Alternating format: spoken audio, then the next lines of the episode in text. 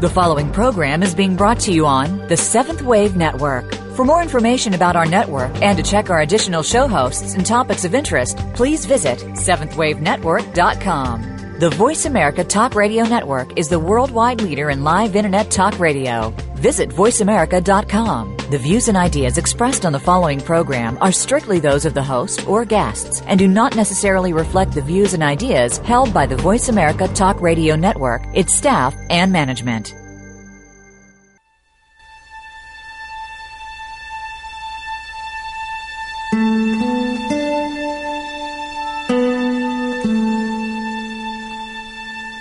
Good afternoon, and welcome to Authentic Living with Andrea Matthews. Over the next hour, you'll learn how to see your true self in the midst of life's twists and turns. You'll be challenged to think outside of the box when it comes to the mysteries of life. Now, here's your host, Andrea Matthews.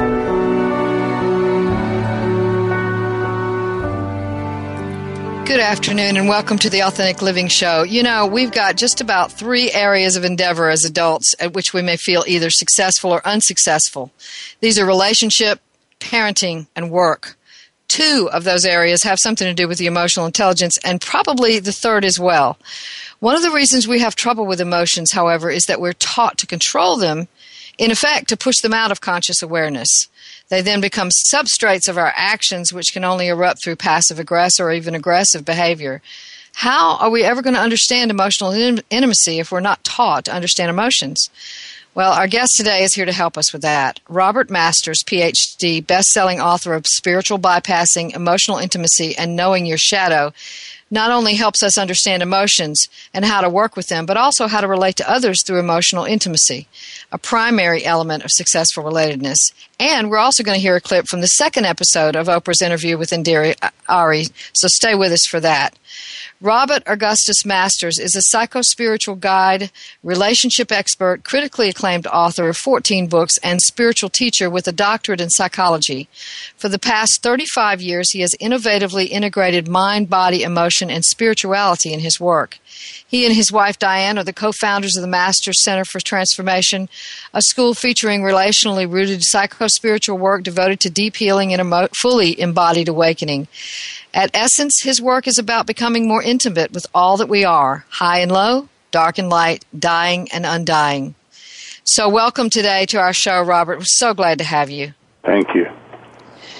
All right, well, let's just kind of jump right in there. We got a lot to talk about today. Uh, I guess the first and most important thing to talk about is what is emotion? What, I mean, there's so many people out there in the sort of new thought and new, maybe even new age movement that are talking about uh, distinguishing between emotion and feeling. And I kind of want to hear from you. What is your definition of emotion? Emotion is a is a complex thing. It's it's a, it's a blend of feeling, cognition, social factors, all working together at the same time. So it's more than feeling. Yeah. It, it has a context to it. it. Depends how we were brought up. It depends how our culture views that particular emotion.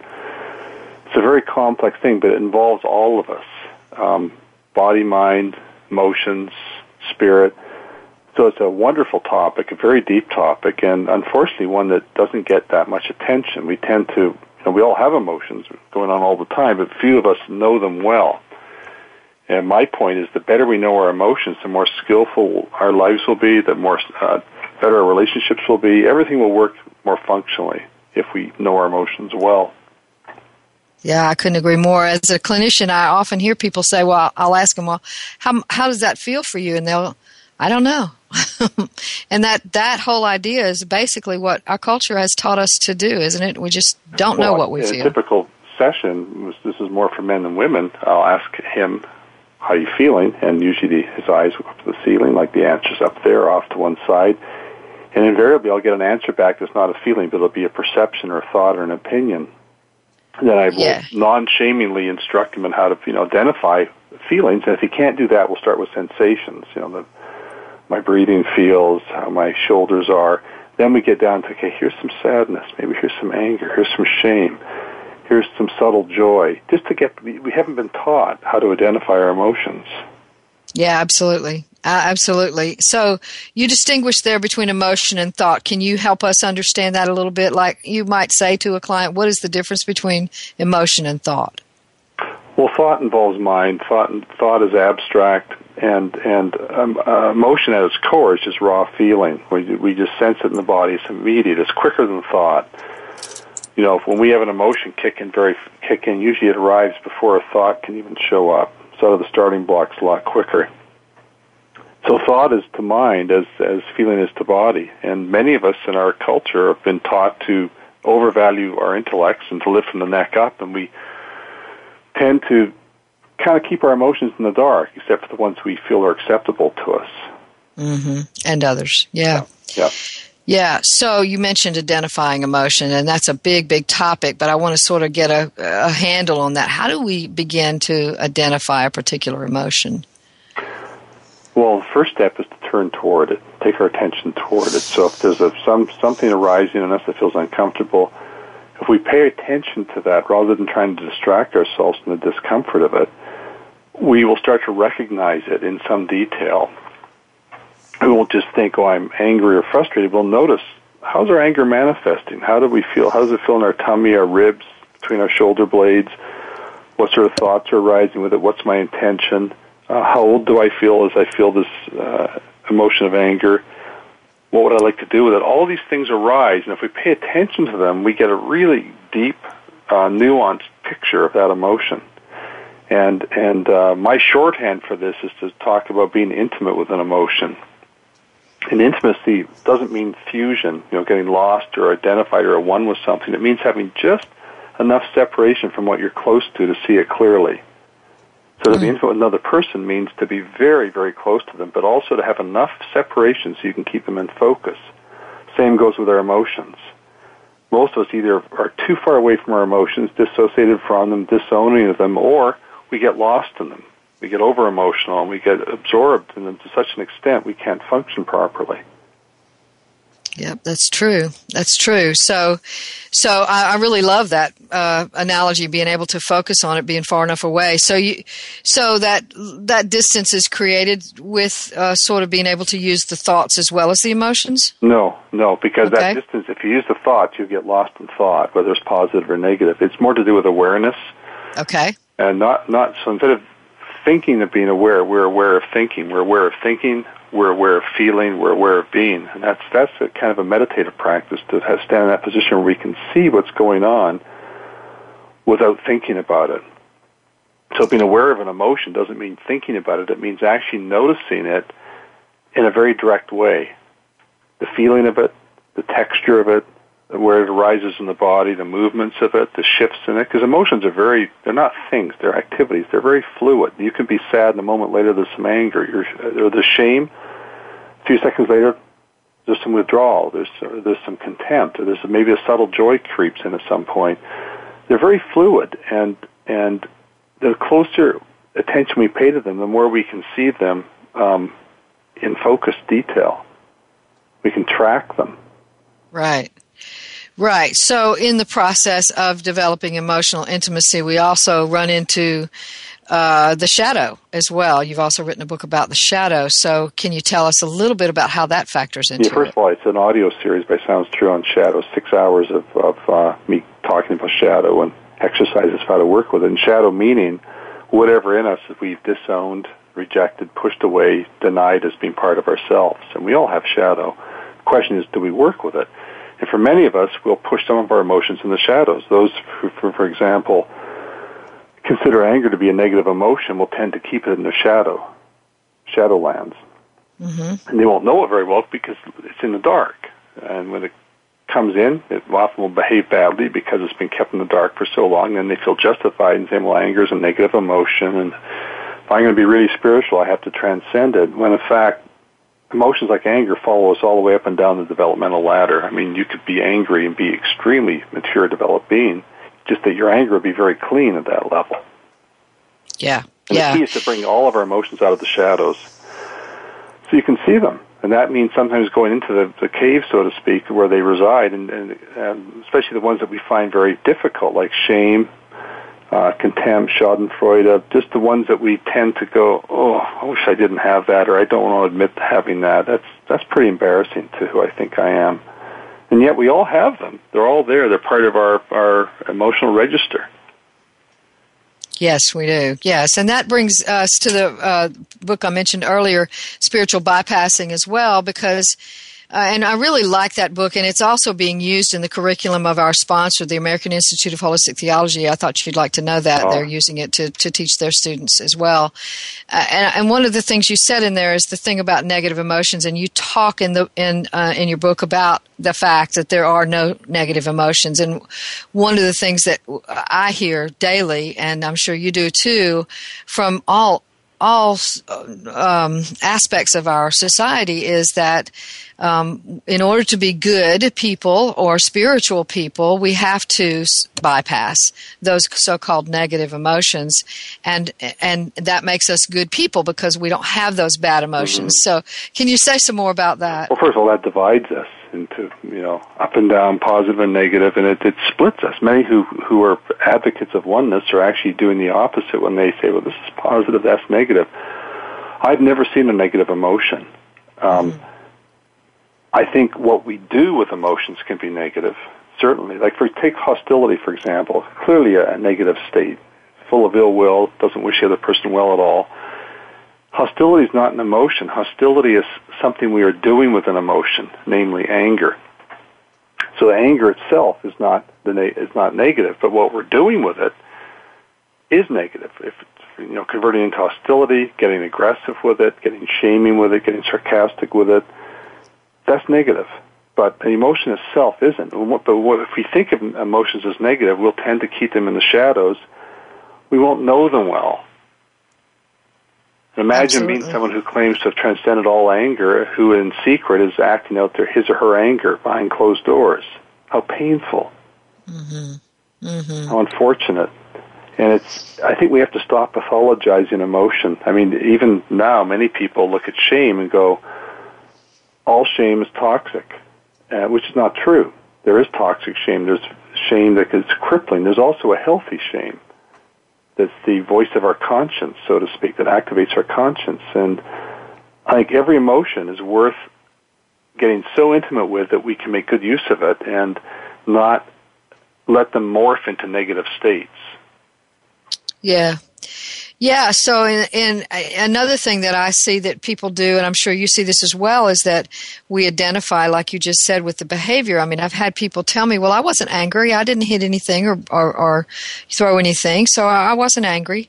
But what they're really saying is, "I don't know my feelings. I only know my actions." Mm-hmm. Yeah. Yeah. You can't identify an emotion through behavior because someone could be um, angry and show it in a thousand different ways, ranging from smiling nicely to being violent. Mm-hmm. So it's it's there's so much here. I mean, I wish we had an emotional literacy 101 in our curricula and, and schooling systems, but we don't. So we spend a lot of our time, my wife and I, educating those who work with us on emotional literacy. And it can't, mm-hmm. it's not just mm-hmm. intellectual education; it's experiential.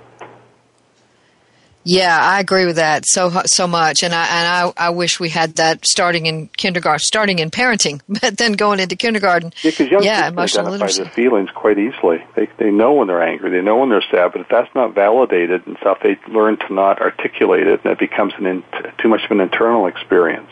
Mm-hmm. Mm-hmm. Yeah. So a, a, part of this whole thing of knowing ourselves, uh, emo- our emotional selves, has to be the willingness to go into those caves you talked about. And in order to do that, we've got to understand that meg- no, excuse me, emotions are not negative. Yeah, uh, also to understand that for any of us, uh, it sounds good on paper to turn toward one's pain. I think it's a major step in our evolution but to do that, we have to face the part of ourselves that doesn't want to do that, that wants to be distracted, that wants to get lost in, in uh, through sexual or narcotic or workaholic means, etc. So turning toward the painful is a huge step in our life psychologically and spiritually, and it's a it can be a very small movement. You're uncomfortable, you feel some uh, pain of some sort, you turn toward it, you take your attention toward it and into it, doesn't feel good, but there's something liberating about it at the same time because you're now, in a sense, facing the dragon. You're a step closer to the treasure. And your courage is being activated. And, yeah. And, and the, I think, uh, sorry, and the you who would love to continue being distracted or distracting himself or herself from what's going on is being kind of put in the back seat. Not rejected, but put in the back seat, not, just not allowed to run the show. So if I'm feeling some pain over something relationally, I may feel some desire to pull away from it, to rationalize it, to, but I've learned the hard way to go toward that and to acknowledge it, be transparent, let my egoity get embarrassed and say, okay, here I am after all these years of work in myself, behaving like this, and here I am. There's a transparency, there's a humility in it, and it's liberating at the same time. Yes, it is liberating at the same time. And I've had this experience myself, and you may have also, and I also seen it in with working with others that uh, that sometimes you experience this uh, even devastating pain, and simultaneous to it, experience some kind of peace. That's true, and it's not really paradoxical. It's, it's I, I've seen it especially around grief with people, and myself is is there can be an agonizingly deep sobbing, a sense of profound despair, black hole reality. And at the same time, there's a spaciousness. There's a sense of being open to life more deeply. So that everything becomes more vivid. The colors are brighter. You're more alive. You, your heart has been broken open.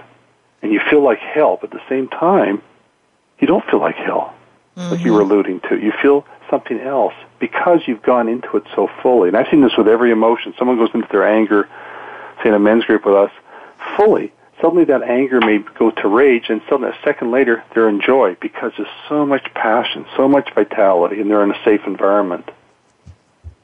Yeah, yeah, yeah, and and to be able to find that safe environment within ourselves is amazing, isn't it? That's huge, and you have to first of all encounter the places where you don't feel safe, didn't feel safe as a child, and just do the required work around that, so you've become a safe place for your own opening and in a sense, you're giving yourself permission then to be in as much pain as you really are without any shame around it or apology. Here I am, yeah, I'm hurting. So what? Here it is. I'm going into it.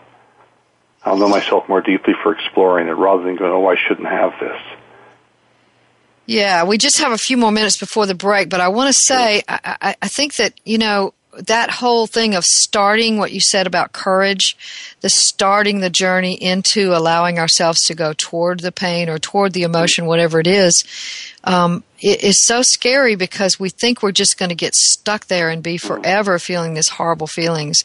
So before, just before the break, we have just a few minutes. Can you say something about that? Well, implicit in that is fear, and fear is, you know, one of our primal emotions. It's one of the basic emotions, and if we do nothing else in our self work, I think uh, we, we we could do just working on fear. What is fear? How does it manifest to me? What's my history with it? How can I turn it into an ally?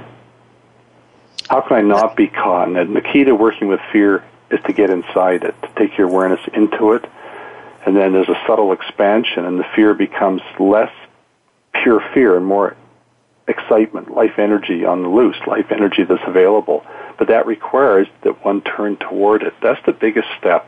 It could be just a millimeter of a turn, but to turn toward the fearful, like you're in a nightmare, you're being pursued, and you stop in the midst of your dream, you turn around and you face what's chasing you, you stand there, you're quaking in your dream boots, but you're resolute and you do battle, you make contact, you do something, you engage with what's after you.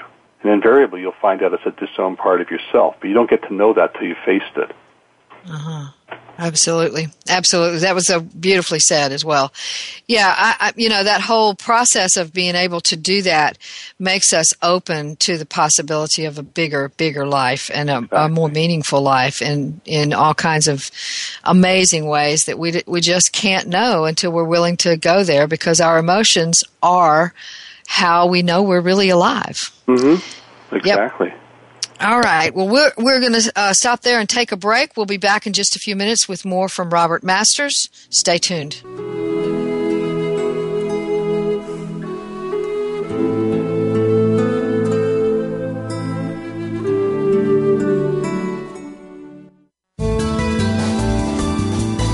The Voice America Seventh Wave Channel. Are you interested in finding out more about divine guidance? We all possess special gifts in this world, and sometimes finding out more about them and how to use them can help us get through some of the difficult parts of our lives. Tune in to Elemental Balance, Soul and Spirit Guidance with host Phyllis Valois. Phyllis is an intuitive and medium who will use her gifts to help you find out more about your gifts. Listen every Wednesday at 10 a.m. Pacific Time, 1 p.m. Eastern Time on the Voice America 7th Wave channel. Every moment that we live provides us with numerous opportunities to grow more deeply spiritually through our active engagement in positive, concrete ways that can uplift, encourage, and help ourselves and each other. Become a part of Our Sacred Journey with your host, Audrey Katagawa. Our program will include guests who will share their experiences with you to inspire you to help create a peaceful, cooperative present and future, and to explore your creativity and the valuable contributions which you can make. Our Sacred Journey airs live Mondays at 6 p.m. Eastern, 3 p.m. Pacific on 7th Wave.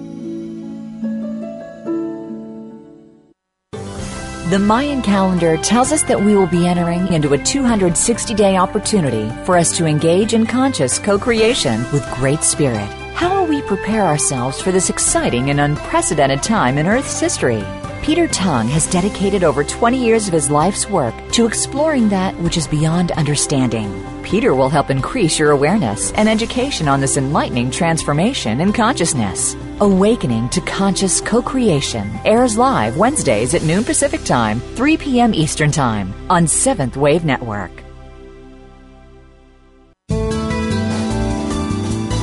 The Voice America 7th Wave Channel. Be extraordinary. Be the change.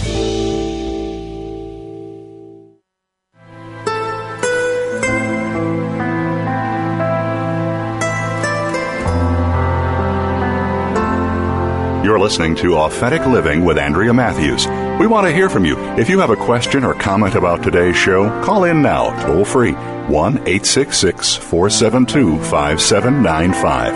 That's 1 866 472 5795. You can also send your questions or comments by email to Andrea at AndreaMatthewsLPC.com. Now, back to Authentic Living with Andrea Matthews. And the Authentic Living Show is sponsored by the American Institute of Holistic Theology. You may wonder what the terms holistic theology mean. Well, theology is the study of the divine, and holistic theology is a holistic study of the divine that includes all religions and even transcends religion to get to the mystical core of them all. The American Institute of Holistic Theology offers doctorate, master's, and ministerial bachelor's degrees, chaplaincy programs with internship, NBCC approved continuing education, and a brand new PhD program in holistic theology. AIHT's programs include degrees in the following Holistic Theology, offering as terminal degrees both a THD and a PhD, Holistic Ministries, Holistic Health and Spiritual Care, Metaphysical Spirituality, and Alternate Spiritual Traditions, which includes an in depth study of the paranormal. Using a home study model for distance learning, the student of AIHT gets a thorough education in the field that fulfills and offers a chance to authenticate a unique gift for the world. AIHT is a real educational program where you will get a real learning experience in a broad spectrum of educational endeavors, utilizing as your text writing teachers spiritual experts from all over the world, one of whom is our guest today, Robert Masters. And right now, AIHT is running a special program in which if you email in before July 1st, you can get a free course. Just email Beverly Love at aiht.edu and make Win a Free Course your subject. If your letter's drawn, you'll win a free course to check out the quality of the work you will do at AIHT. The big deal is that facilitating your dream is AIHT's mission. All you have to do to enroll is either go to www.aiht.edu or contact Admissions Director Beverly Love at 800 650 4325. Again, if you'd like to enroll right now, pick up the phone and call 800 650 4325. Within you are countless magnificent achievements to be discovered and fulfilled. Let AIHT open the door to your magnificence. And we're talking today to Robert Masters on emotional intimacy, his uh, one of his books. And uh, we were talking during the break. Uh, uh Dr. Masters and myself were talking about how uh, the, his book spiritual bypassing was so helpful uh, in terms of uh, that whole idea that we can bypass our emotions and thereby call ourselves more spiritual people and uh, and uh, I wanted to bring that back up right now, Robert, to, to, to say that what you just said about how, and we both just said about how it is that sometimes even something as beautiful and wonderful as meditation can be used to bypass our emotions. Very easily, especially if, if we've had a lot of pain in our lives, um, difficult early history, discover meditation, especially the more advanced forms of meditation, and we feel a kind of a, a very good feeling separation from that. We've risen above it, and uh, we're present with it in a way, but we're but the distance from it just reinforces the distance we wanted to have from it when we were younger. So we're just acting out an old agenda in a way, and we spiritualize some old wounds. Uh, even in something as advanced as, say, uh, Vipassana practice, long retreats, students are often told to watch it when something difficult arises there's value in watching it and being present to it, observing it, but there's also there's times where it's important to express it. Sometimes someone needs to cry or get angry in a, in a very expressive way, rather than just to quietly sit there and internally observe the emotion moving through their system.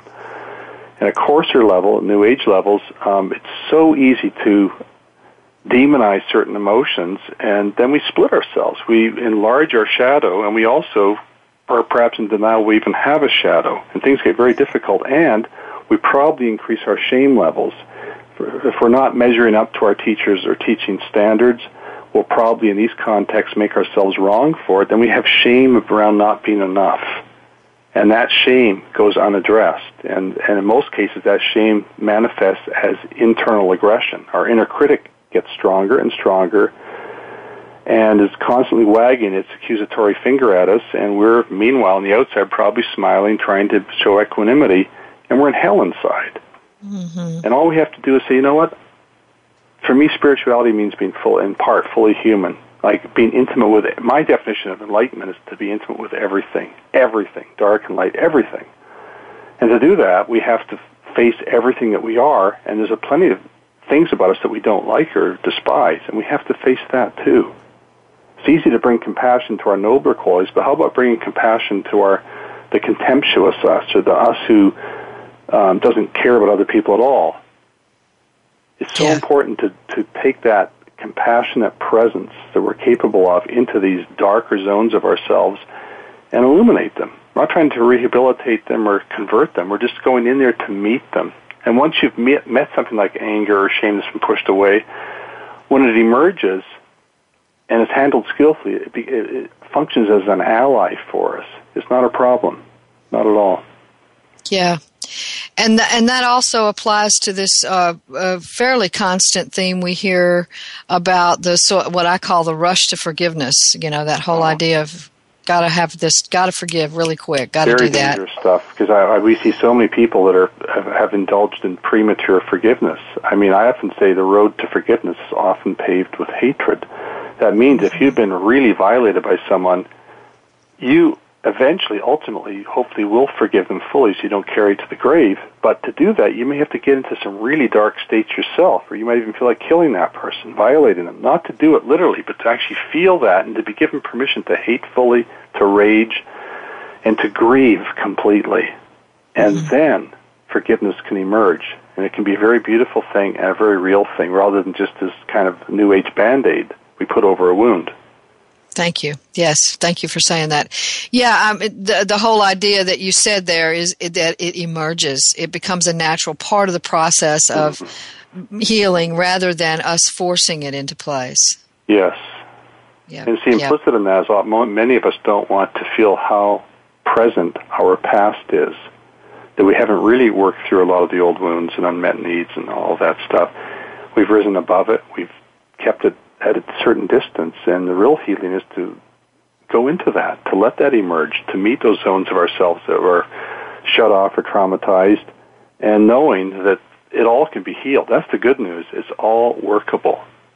It can be really difficult at times, but it's all workable. We've seen people in horrendous situations come through and heal, but that's because they stuck with the process. Yeah. They didn't yeah. run away as soon as things got difficult. They stayed with it and they trusted. Yeah, Absolutely. And so that pro- that whole idea of empathy and compassion that we talk so much about in Oh, the yeah. spiritual area belongs to us, for us, to us, about us. Yeah, it's so you know, no empathy is no compassion. Of course, empathy itself can be problematic when uh, people don't have um, good boundaries. They can get overly empathetic and get swamped by the other person's emotional state. Absolutely. And that's where anger comes in because anger kind of you know keeps the, keeps the boundaries clean. Acts as Yeah. kind of a guardian for that and doesn't permit uh, transgression or trespassing. Yeah. So we need every one of our emotions. They're know, not they just. Came, they all came with the, the operating kit for being a human being here. they all came, and they're they're, they're there from birth on. I mean, uh, we're born feeling, we live feeling, we die feeling. Even in our dream, in our dreams, we're always feeling. The only time we're probably not feeling is when we're in deep dreamless sleep. hmm But otherwise, we're we're feeling all the time, and um, many of us have a, a passive relationship to our emotions, as exemplified by our language. It's, it says in so many words, you know, I was consumed by what I was feeling. I got carried away. Um, she brings out the beast in me. Whatever metaphors we have that imply we can't help what's happening. So we end up feeling like we're a victim of our emotions, and then we want to kind of find a way to control them or over control them by, for example, becoming hyper rational. We often see couples in conflict, and it's, it usually goes this way where the, the woman's getting very emotional and the man gets more and more rational and tries to find fault with her delivery. Of course, we see it reversed too, but it's more commonly in this direction. And if he's successful, she'll then focus on her shortcomings, and pretty soon they're both focused on something that's wrong with her, and he's off the hot seat. And of course, we step in then and, and undo that whole process. Yeah. So the, you know, the Yeah. rational mind can be a wonderful servant, but it can be one hell of a taskmaster and controller. Yeah, it really can, especially when it's identified with the external shoulds, have tos, and ought tos. Yeah, disembodied rationality. hmm So, okay, let's let's talk about uh, relationships just a little bit because uh, most of the time when people hear the words emotional intimacy, they they think we're talking about strictly um, for relationships. You're also talking about having intimacy with your own emotions. Yeah, it was But- a conflict in coming up with a title for the, the book because we couldn't cover both in the title, so we settled on emotional intimacy. But if I had a longer title, it would have thought, said something like becoming intimate with our emotions, each of our emotions. But they go together because when you become intimate with them, you become capable of emotional intimacy, meaning you can resonate with a partner very deeply emotionally. If you don't have Yeah. that resonance with a partner, it's very difficult to take the relationship very deep. Absolutely, and and very often when we don't have that, uh, the rela- that's when people come to therapy and say, "Help us," because Or they, we don't know what we're doing. on sex, or they get into porn or whatever. But the Yeah, Yeah, we often see a couple that's having a very articulate couple having a, a, a back and forth hassle, and we'll stop them and get them in touch with what they're feeling and, and work with them until there's a resonance emotionally. And then at that point, once that's established, then disagreements at the mental level don't matter as much. It's just like, oh, who cares? It doesn't really matter. We'll work it through because they're connected. So we often say, um, when in doubt, make your make the connection priority.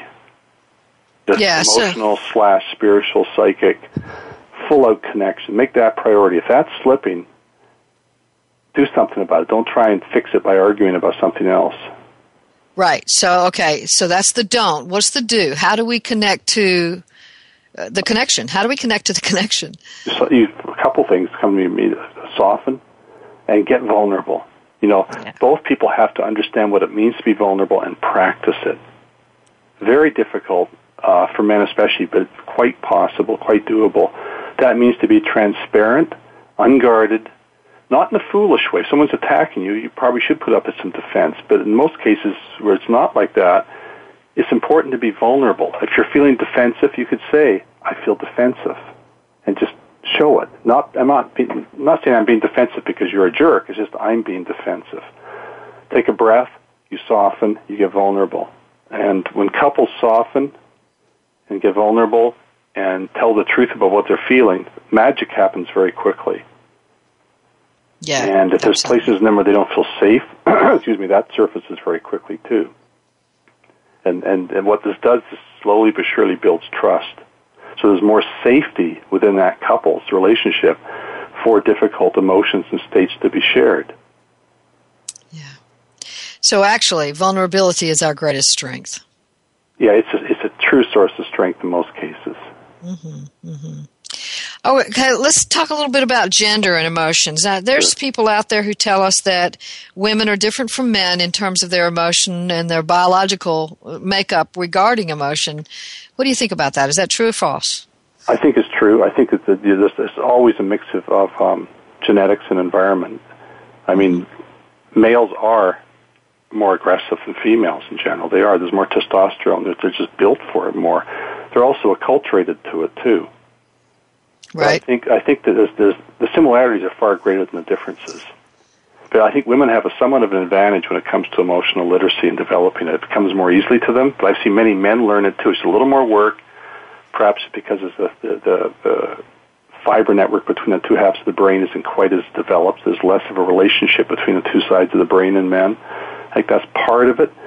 But take anger. I mean, that's I, I, we have less flattering labels for women's anger than men's in our culture. We, in other words, we mm-hmm. value women's anger less than men's. So men not only have more are more prone to it, but they also have more cultural permission to get really pissed off and often be. Oh, he's just being a guy. He's being assertive. He's being hot-headed. Woman does that, she basically gets labeled a bitch. She's given a mm-hmm. negative, given a negative connotation, and she's right. also given the impression she's not as feminine when she's doing that. That's right. And and that means for many women, anger ceases to be such a resource in relationship. They can't use it as much, and they may have to resort to more indirect ways to get control. Although we've seen many women get in touch with what I call heart anger, which is the, to me the highest level of anger, wherein uh, we are really expressing it strongly, and our heart is involved too. We are we are clearly caring for that person. We are really pissed at. It can coexist. Yeah, is that why women cry when they're mad? Um, I think women cry when they're mad because they're more vulnerable. They're more in touch with their real anger. Real anger is a vulnerable emotion. When a man's in touch with his real anger, his tears are close to the surface too. Okay. I'm not talking about when women actually crumble into crying as a way of trying to salvage what's going on, but where they actually are so hurt by what's going on, the tears come to the surface. Mm-hmm. Mm-hmm. Yeah. Yeah. The healthy anger. Here's how I distinguish it from aggression. Aggression attacks, anger doesn't. And also, really healthy anger is an inherently vulnerable emotion. We're forceful yeah. in it, but we're also hurt. And it's important to let the hurt show to some degree, too. Yeah, and and now uh, this is something I say. Tell me if I've uh, if if you agree with this. I think that um, one of the things that is, is that anger can be sort of a shield that guards us from the deeper emotions behind it. Is that true? It can be healthy anger isn't. Healthy anger just opens the gates to whatever's there. If you're if there's a lot of grief, other emotions kicking in, healthy anger doesn't block them. When anger is not that healthy or is unhealthy, um, we'll use it to cover other things. Especially if I'm, you know, for men who don't want to show their vulnerability, their tenderness, or their shame, they'll stay angry.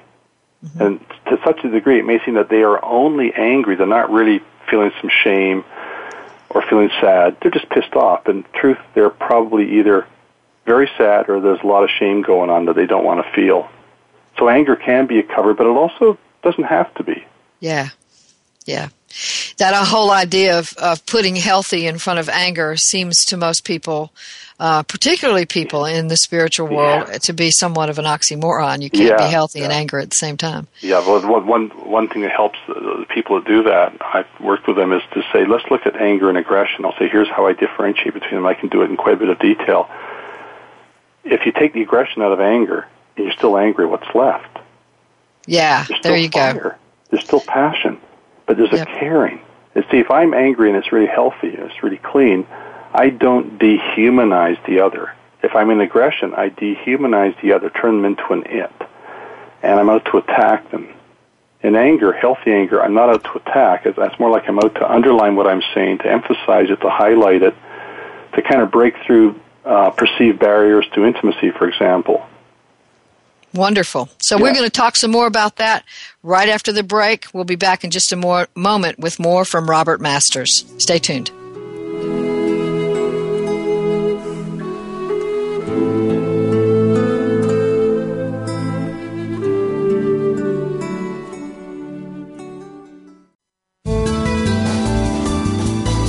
This is the Voice America Seventh Wave Channel.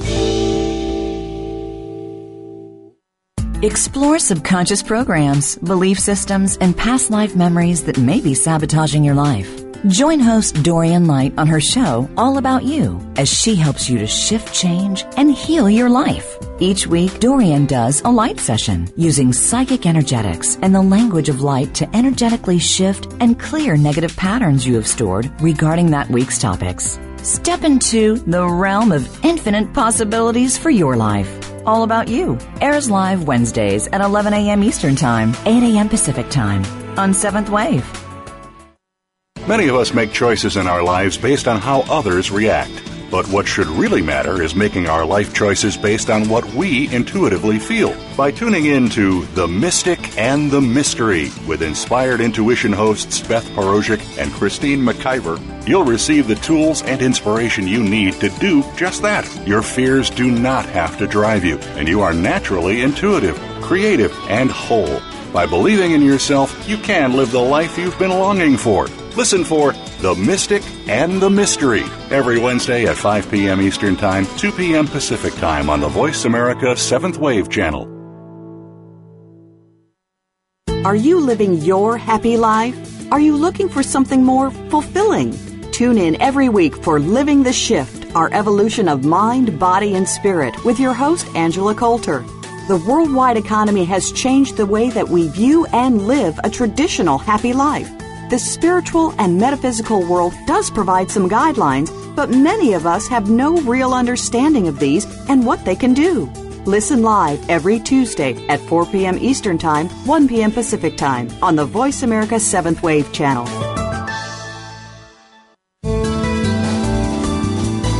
Be visionary. This is the Voice America 7th Wave channel.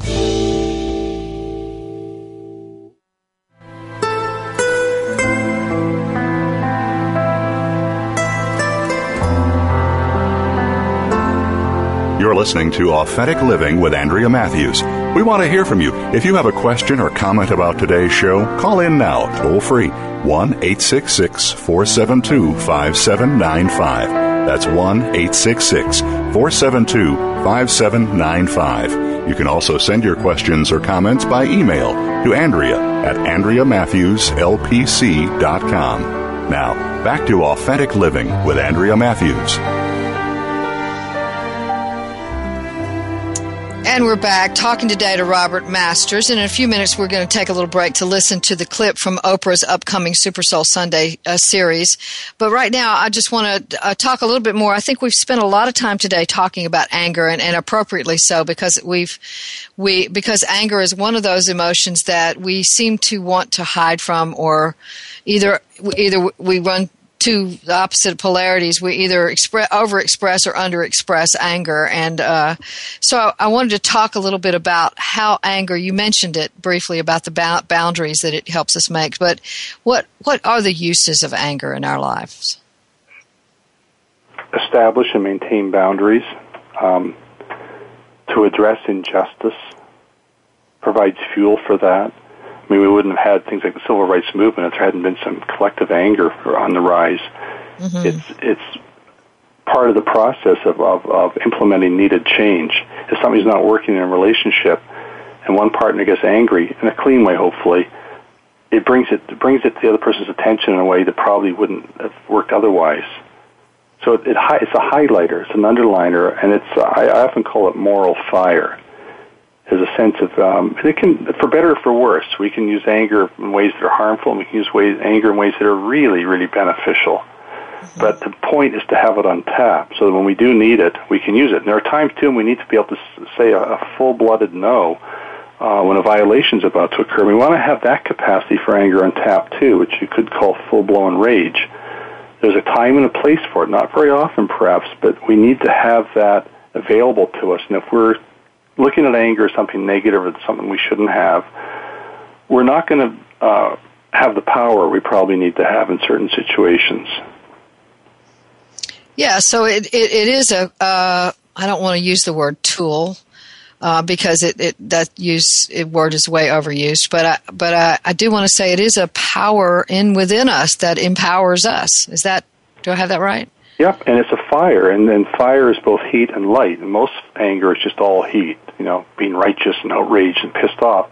Mm-hmm. But the higher levels of anger have some light. There's some compassion in them. There's some clarity. there's some perspective. And when fire is both allowed to be both heat and light, it can be very healing. And the highest levels of anger, I think I would call wrathful compassion, which are kind of legendary in certain spiritual texts where the teacher gets really angry, but in a way that's very compassionate, but, but they're really they're they're heated. They're they're really loud and they're forceful, but the compassion doesn't leave. And I think that's something for us to aspire to is to find ways to let anger and compassion coexist.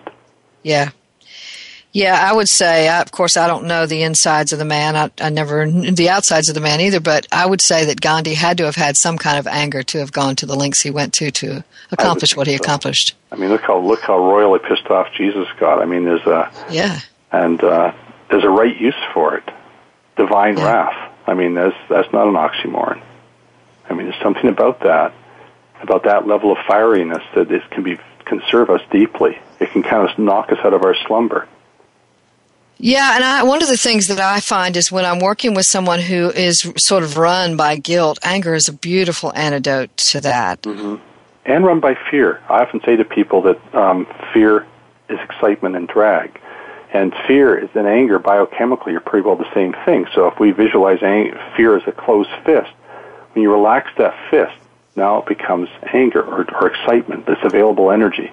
But if you contract that angry energy, because you don't think it shouldn't be there, you probably increase your fear levels and your desires to kind of rise above all of it. Yeah, yeah. It's all connected.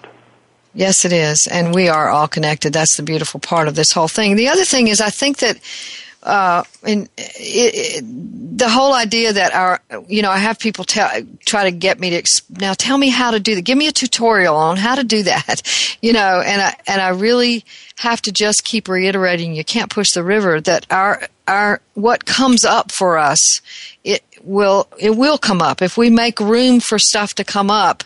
It will come up, and yep. then we'll can work with it. And what will come up may even be just our resistance to doing. It, but that and that's wonderful. Like when we do our groups, we do week long groups four times a year, and and the atmosphere is very safe. So people invariably within the first couple hours, all this stuff is surfacing, and it's not just talk. It's a lot of tears, emotion, anger, flow, realizations because they're in a safe environment and they can flow. Whether it's anger or grief or joy or just speaking one's truth in a way one's never done before, there's a permission to do that. And we all have to give ourselves that permission and also seek out environments where that is uh, overtly cultivated, supported. Yeah, and then that committee in our head has to sort of give commission permission. Oh yeah, we have to know all those different voices. Like, okay, your inner critic is saying this. My question then would be, what are you saying back to your inner critic, rather than you know, poor you? Like, what what are you doing with these conflicting directions you feel in between your skull bones? Yeah, yeah, and and uh, I, I, sometimes I think, and I'm not sure that this is always the case, but sometimes I think um, that we have to honor both sides of any kind of inner conflict uh, to be able to get to a, pla- a peaceful place in the middle where we can. Okay, well, I now I can move forward. The Gestalt process where I have, have the two polarities in a person face each other and have a dialogue that's very spontaneous, intuitive and then eventually they reach a place where they are sitting on neither cushion. They're holding both sides of the polarity, that dynamic, the one that wants it, the one that doesn't want it, whatever it is, and giving in to neither. Mm-hmm. And that to me is deep spiritual practice when you can you can hold those conflicting uh, imperatives within and not be pulled by them. But you see them like you're like a loving parent looking at their children having a little tussle and fight, two toddlers fighting. Yeah. You love them. You don't shame them for it and you see so much more. Right. Yeah, and you know, Indira, uh, uh, India.Arie had to do had to have done some of this kind of work when she was trying to uh, evolve into this new place where she's gotten to. Where she started off, where she was about to give up her singing career, but now uh, she's changed her mind about that. Oprah's conversation continues with this multi-platinum Grammy award-winning singer-songwriter India.Arie. Arie's soul-stirring lyrics centered on self-empowerment, but despite all the outward success, selling 10 million albums and earning four Grammy awards, she found she wasn't living the life she sang about, and she walked away from the music business in hopes of returning to her spiritual roots. During the second part of this eye-opening conversation Oprah has with Arie, this coming Sunday on Super Soul Sunday, Arie reveals how her soul seeking journey allowed her to find her own inner voice. Overcoming illness and insecurity after walking away from a successful career, she reveals how she finally returned to music. Then stay tuned for a special musical performance from Arie's new album, Songversation, on the show coming up this week as well. Here's that clip. She is the guest you've been buzzing about for weeks on Twitter, the super soulful Super Solar. This is my favorite show on television. India.Arie, 10 million albums sold, four Grammy Awards. Why she decided to walk away from it all. How are you going to retire from music? Because music is you. It almost makes me want to cry just thinking about it because I knew I was afraid. So, what do you know now that you didn't know then? Super Soul Sunday, all new this Sunday, 11 a.m., 10 Central. And isn't that just the way it is, Robert? We don't. What, what do we know now that we didn't know then? Because she was willing. yeah, you exactly. Know, she, I'm, yeah, thinking too of, of, of um, I'm extremely close to my wife Diana. One the way we met briefly, she found me um, found my website. I was in Vancouver, British Columbia. She was in Ojai, California, and wanted to. She's a musician, singer. Wanted to set one of my poems to music. Wow. You know, then we talked and talked, and a year later we were married, and we're together all the time now. We do all our work together, and and I thought of her music when I heard that, and how um, I've taken my deepest insights, made them into poetry, and, and she's put them to music. Taught musicians to to record with her, and wow. we use that in our work quite a bit. That and chanting and movement and sound. It's not all it's not all talking and, and uh, emotional work. It's also that. Beautiful. Beautiful. Yeah, and I, and, you know, that whole process that she went through, of course, I, I can't talk about her in any other way but behind her back, but, but, but I, but I, I think that what I'm seeing about her process here has to be one in which she went to one side. She said, I'm quitting music. She went to that side and, and sat in the middle for a while and then she came back to music again. And that, what do you know that you didn't know is is the whole process of emotional discovery. Yeah, and what would you do if no one was watching? Like I've often said to people, I would write if no one ever read a word of my writings ever again. Yeah, it's in my yeah, blood. The work I'm doing and the, and the writing are like they're like these these twin pursuits, and either both of them are things I would do um, for the rest of my life.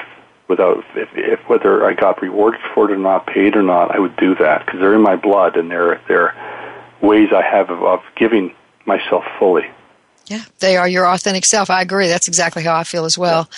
So yeah, that that living into that centered um, essence of who we are is is huge, and it does involve emotional. It does involve the experience of actually. It involves the commitment. Like right now, I've got a, a book contract to do a book on men, men's work. So I'm I'm I'm just working my butt off on that right now, and it's exhausting for me. But I don't mind because I I know what it's for I've had all this experience working with men for over three decades. And here I got a lot. The publishers said, "Well, can someone can you do this book for us?" I said, "Sure." So I'm in it, knowing full well back then this is going to take a lot out of me. But it's a joy to give myself that. Just like when we have a week long group, sometimes I can get quite tired, but I love the uh, way I'm used. I always say to the group, "Thank you for using me so well." Wow, that's beautiful. Yeah. That's beautiful. I can't. Do you know when that book's coming out? You have any idea? August first emotional Okay, good. And knowing your shadow's been out for a couple months under the radar a little bit from Sounds True, so people I'm getting a lot of good feedback on that. People just put on the headphones and lay back and just do the practices. Yes, so go to soundstrue.com and you can find Robert's work there, um, Knowing Your Own Shadow. And uh, yes, uh, it, it, I, I, really think the audio is uh, good for that kind of stuff because it does give us such experiential. You don't have to put the book down and pick it back up and oh, what was that I read? All I had before was in-person work, which is my favorite. Then I do I do a lot of phone work with people who live far away to, to test them to see if they're ready to do group work with us. And I've never really got into the online stuff. I've done some of that. I love writing, so the books keep being churned out. But when I recorded that last uh, spring with Sounds True, the Shadow program, I felt so at home in that. I thought I want to do more of this. Yeah. And maybe Beautiful. get my wife on with me too. We could do one on relationship, but just to do more of it. Yeah. Well, you've got a good voice too for that. Are you doing the recording yourself For for the uh, am I, uh your audio? Oh, I, I hope I do. We haven't talked about that yet. I, Okay. my the publishers of spiritual bypassing have said I'm, they want me to do that for spiritual bypassing. So I'm just Ah. waiting for the go ahead from them so I can just sit in the studio and just read it. Beautiful. Yeah, Beautiful. That's great. That. That's great. Yeah. Yeah. Yeah, because yeah, those eh, all of your work is really. Uh, I, I, I got to say thank you for doing the work you're doing because it's so essential. There's so much going on out there that you know. There's people that are really struggling to try to find some kind of spiritual awareness, and there's so much still out there that's telling them stay clear of your emotions, stay I clear of that. It's a big supermarket.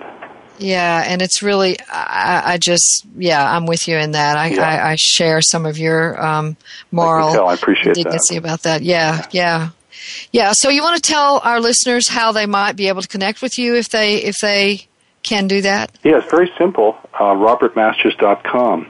That's where um, our week-long groups advertise. I'm going to be training therapists in how to work the way I work, which is intuitive and integral. Uh, other news, it's all RobertMasters.com, and um, that's the portal. Once you're in there, there's a lot of a lot of options. Yeah, yeah, okay. All right. So go to robertmasters.com to learn more and to connect with uh, with uh, Dr. Masters' work. All right. Was there any last little bits of uh, wisdom you have to give us? We have just a few, uh, just one minute actually left before the show is uh, closing. Do you have anything else to give us before you go? No, just to just to reiterate, um, when there's pain, turn toward it. You know, it's just you just bumped your big toe, or your partner insulted you. It's just something that where you feel some pain. Practice turning toward it, just a little tiny bit at a time. That's doable. It's a very small step, and if you do that, other steps will make themselves obvious. Beautiful, beautiful. Thank you. That's that's great wisdom. All right. Well, we're going to be back next week, so you're going to be here for that. And uh, remember, your job, should you choose to accept it, is to give birth to yourself.